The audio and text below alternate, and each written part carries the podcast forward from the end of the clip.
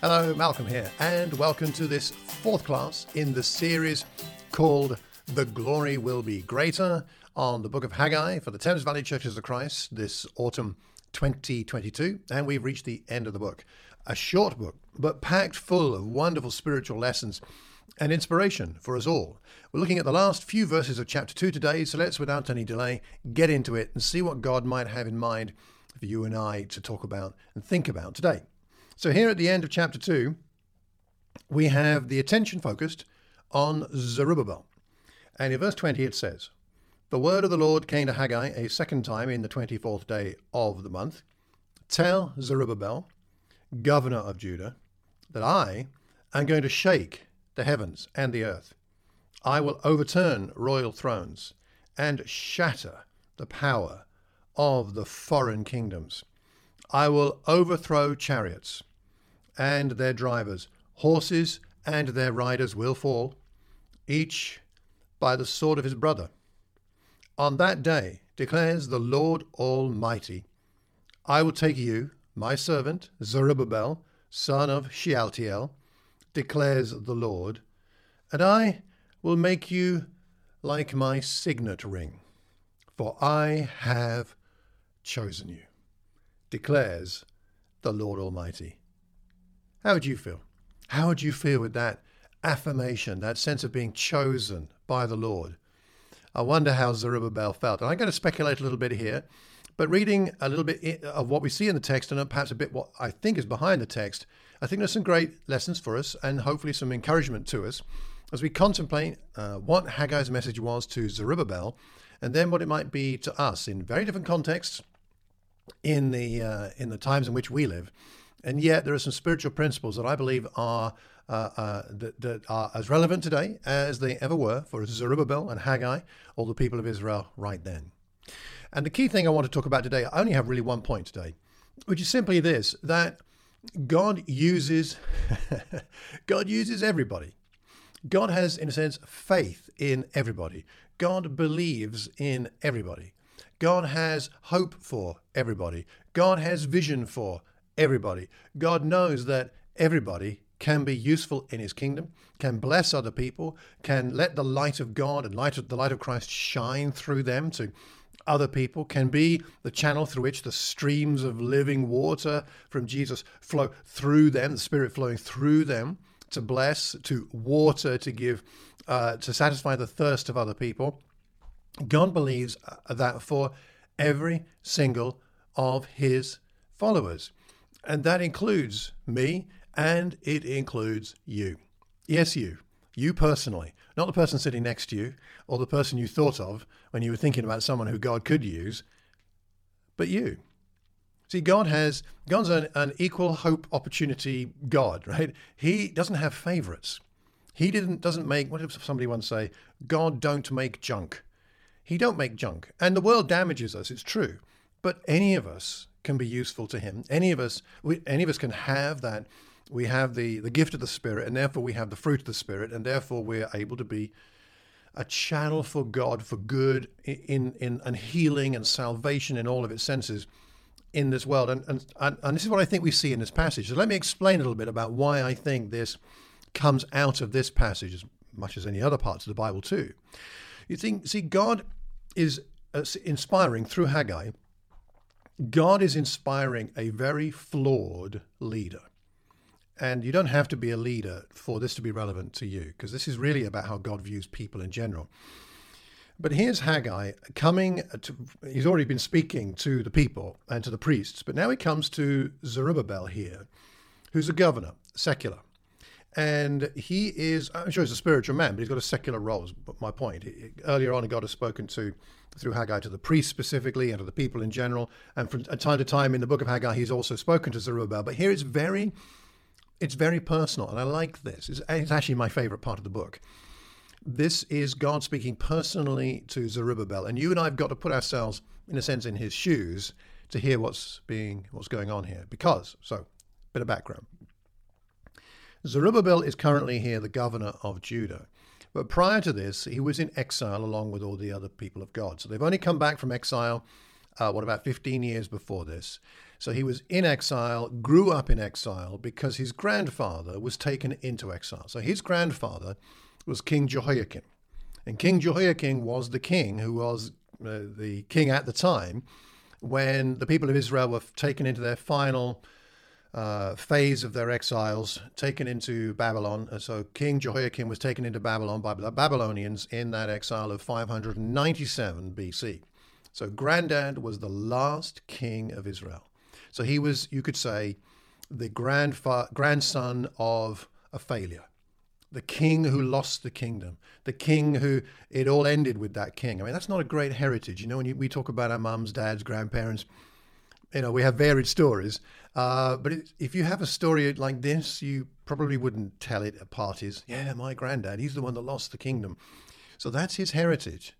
Uh, he is the, the grandson. You can look that up in uh, 2 Kings 24 if you want to uh, look at a bit more the background there of Nebuchadnezzar and what happened. So that's his grandfather. So he's a he's the grandson of a failure. Not only that, he's grown up in exile in a place where uh, the people of Israel were not the people of Israel. So his his understanding of what it means to be the people of Israel has been greatly shaped by that, and indeed his name, he's uh, he's been given a Babylonian name. Do you remember Daniel and his friends got got names from uh, their captivity? Well, same thing is happening here with Zerubbabel, and his name actually means descendant of Baal. So his name is descendant of Baal, one of the false pagan gods that Israel worshipped, which took them into exile in the first place. So he's got the name of a pagan god. I mean, this isn't a, is not great for someone who's of the people of Israel. That's his exile name. So he's got a he's got a rubbish name.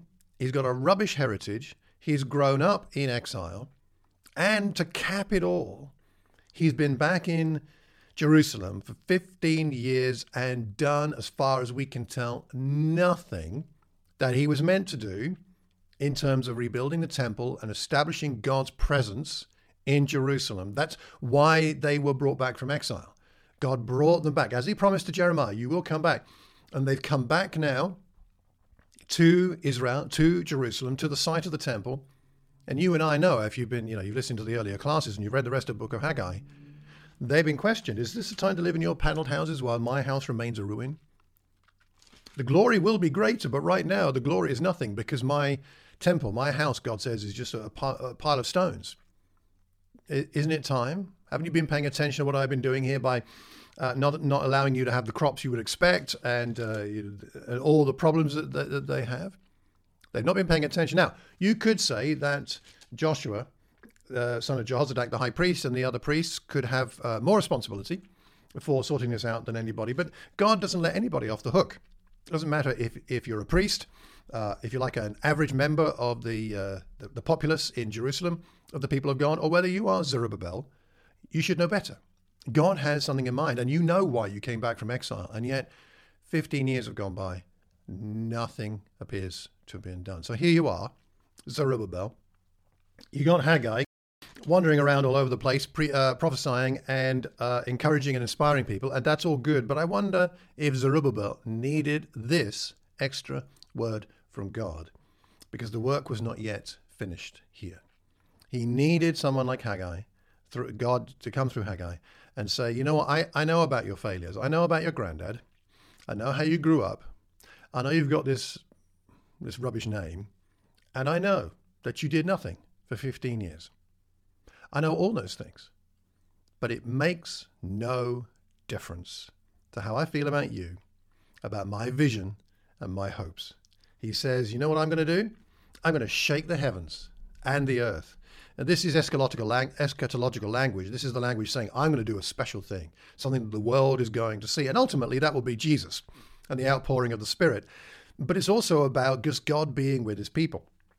I'll overturn royal thrones. Yeah, you've got your royal throne. It doesn't look very spectacular, but don't worry about that. I'm in charge of the kingdoms of the world. I'm going to overthrow chariots and their drivers, the horses and their riders, these those who would threaten your own security. Don't worry about them. I'll take care of them. And of course, in a way, he's reminding Zerubbabel of the victories of the past when God overcame and the Israelites overcame uh, all the odds stacked against them because God was with them. And uh, each by the sword of his brother. On that day, declares, and look at this, Lord Almighty declares the Lord. I've chosen you, declares the Lord Almighty. God is saying again and again, I am the one choosing you. I am the one who is with you. I'll take you, declares the Lord. I'll make you my signet ring, special, chosen. I have chosen you, declares the Lord Almighty. God is involved. You see, we're involved in our failures. It's true. We're involved in our sins. That's true. But God is in control of and He is involved in our changes, our repentance, and our re- rebirth and renewal and, and the recovery of hope for the future. The Lord Almighty will see to it. He'll see to it that for Zerubbabel, the glory in the future will be greater than the present and the past, just as he will that the glory will be greater for the people of God in the future than it has been in the past or even will be now. That, that will be different to what they've experienced because the, this temple will not be as glorious as Solomon's. The wealth of Solomon's kingdom will not come again to Israel. It won't be that kind of glory. It'll be a different kind of glory, but it will be God's glory. So let me offer you to close um, a thought about how we how we change the way we we're thinking about ourselves and God's thinking about us. I hope you would agree with the things I've said so far that God has hope in you, even if you don't have hope in yourself. But what do we do? So let me take you to Philippians chapter 3 for a moment here and the example of the Apostle Paul and see if this might resonate with you.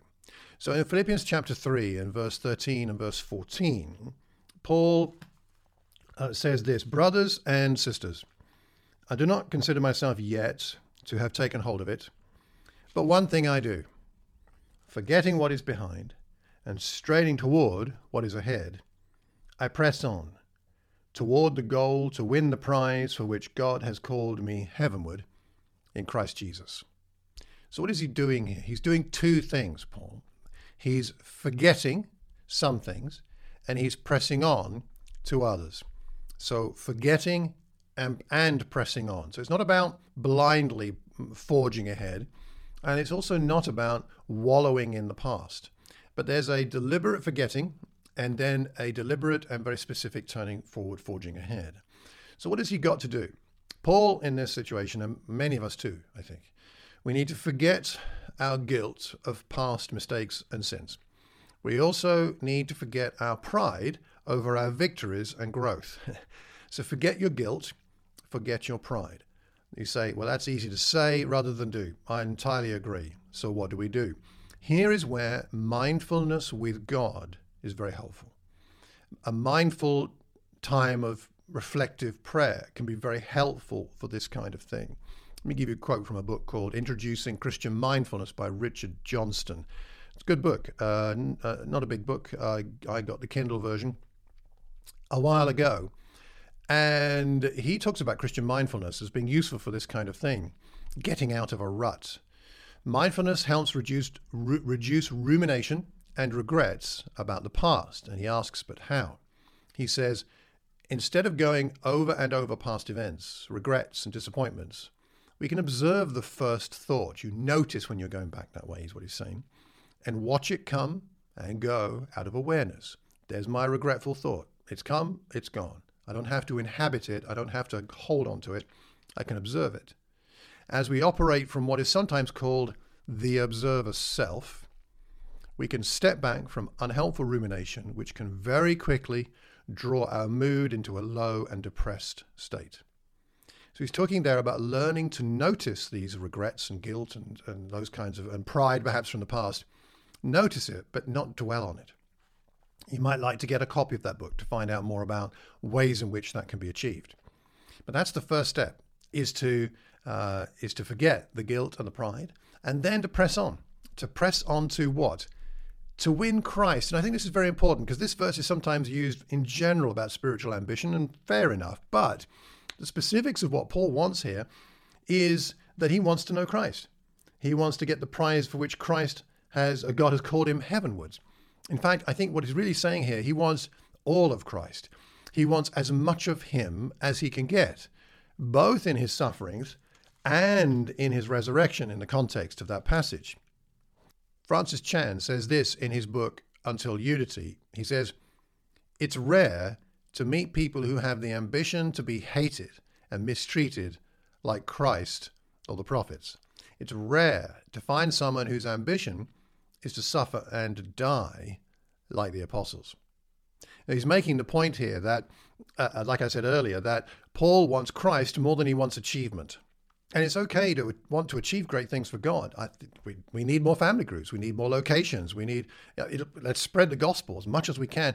But that ambition is fueled by the underlying foundational ambition to want Christ, to want all of Him, as much of Him as we can get, including His sufferings and including His resurrection. The power of the resurrection that enables us to handle the suffering that is part of life, eh, life in general, and especially life as a Christian. This is how we press on. We want Him, we want Christ. And this is why our times of quiet with God are so important. How can I have any ambition for God unless it's rooted in an ambition to be with Him? There's one thing I seek, right? One thing I ask of the Lord. This only do I seek, that I may dwell in the house of the Lord all the days of my life, seek Him, uh, gaze on His beauty, and seek Him in His temple. That, that's all I want. And if that is all we want, then we will be fueled with the ambition to build, whether it's a, a physical temple uh, for Haggai and his people, or whether it's something else for you and I to do in our current day and age. So let me finish with a few uh, points for reflection and discussion, prayer, uh, focus, or uh, conversations with friends. And this is from the whole series, actually, not just from what we looked at here today. But firstly, firstly, this: I would, as you read through the book of Haggai, one of the things you notice is how much it's focused on God Himself. So my question might be, to what extent are you and I talking about God, and indeed teaching about God when we have the opportunity. In other words, not just teaching truth or talking truth, but talking about God Himself, Father, Son, and Spirit. The phrase, the Lord Almighty, is used 14 times in the book of Haggai, in that short little book. The Lord Almighty. And it's really important that we are a people who talk about God, not just about God type things. Secondly, do you and I, do we really believe that the future will be better than the past and allow it to be a different future from the past or the present? What is that different vision where you are? What's different from the past? What's different from the present that you could see God doing through you and your friends locally what is that vision? It will be more glorious. It may not be the same way glorious as the past, but it, it can be more glorious. Glory is greater. And thirdly, if you are a Zerubbabel, uh, you feel f- like you're flawed, you've made many mistakes, and that's probably most of us feel this a lot, right, from time to time, especially as older Christians if you're a Zerubbabel person or a Zerubbabel leader or a Zerubbabel type Christian, it, will you allow God to infuse you through His Word? Part of the purpose of God's Word is to enthuse in you and to convince you that God trusts, believes in, hopes for, has a vision for you. Would you let God do that? It can be scary to let God really enthuse you inspire you? Is there any guilt or pride from the past that you need to process, that you need to become more mindful of and learn how to let go of? What will help you to maintain a zeal to press on to the goal marker, which is Christ, to press on into Him as much as we, we possibly can in this life? And just think about Haggai. Have a look at Haggai as a character and as a person. Perhaps you might like to also discuss where you're strong and weak compared to Haggai pointing people, uh, uh, the people of God to God is something he does. Sustaining the people of God in their work for God is something he does. Deepening the convictions of the people of God we looked at last time. And here, inspiring flawed leaders of the people of God to have the courage to let God use them, uh, having chosen them. You know, one of the most remarkable things about Haggai is that he, from what we can tell, his ministry of prophetic ministry lasted 15 weeks, something like that. Not long, just a little over a year, from the first prophecy to the last one, and then we don't hear any more. 15 weeks of work for God. But he left a legacy that lasts to this day. You and I have periods in our lives when God uses us. Maybe now's a time like that. And what you do now in the next 15 days or weeks or, or months, whatever, th- this time can have an impact in eternity. Let's speak of God. Let's speak of God with conviction, with love and honesty, so that the glory will be greater in the future than it ever was in the past. I hope you found this series helpful. I've thoroughly enjoyed preparing it. It's been a great blessing and a challenge to me, too. Uh, I have one last question. What would you like more teaching on as we make plans for the rest of this winter and going into next year? Are there topics or parts of the Bible you would like to have more teaching on? So please let me know. You can email me, malcolm at malcolmcox.org. Send your suggestions to me. I'd be really grateful. Thanks so much. Enjoy your discussions over the book of Haggai. Take care.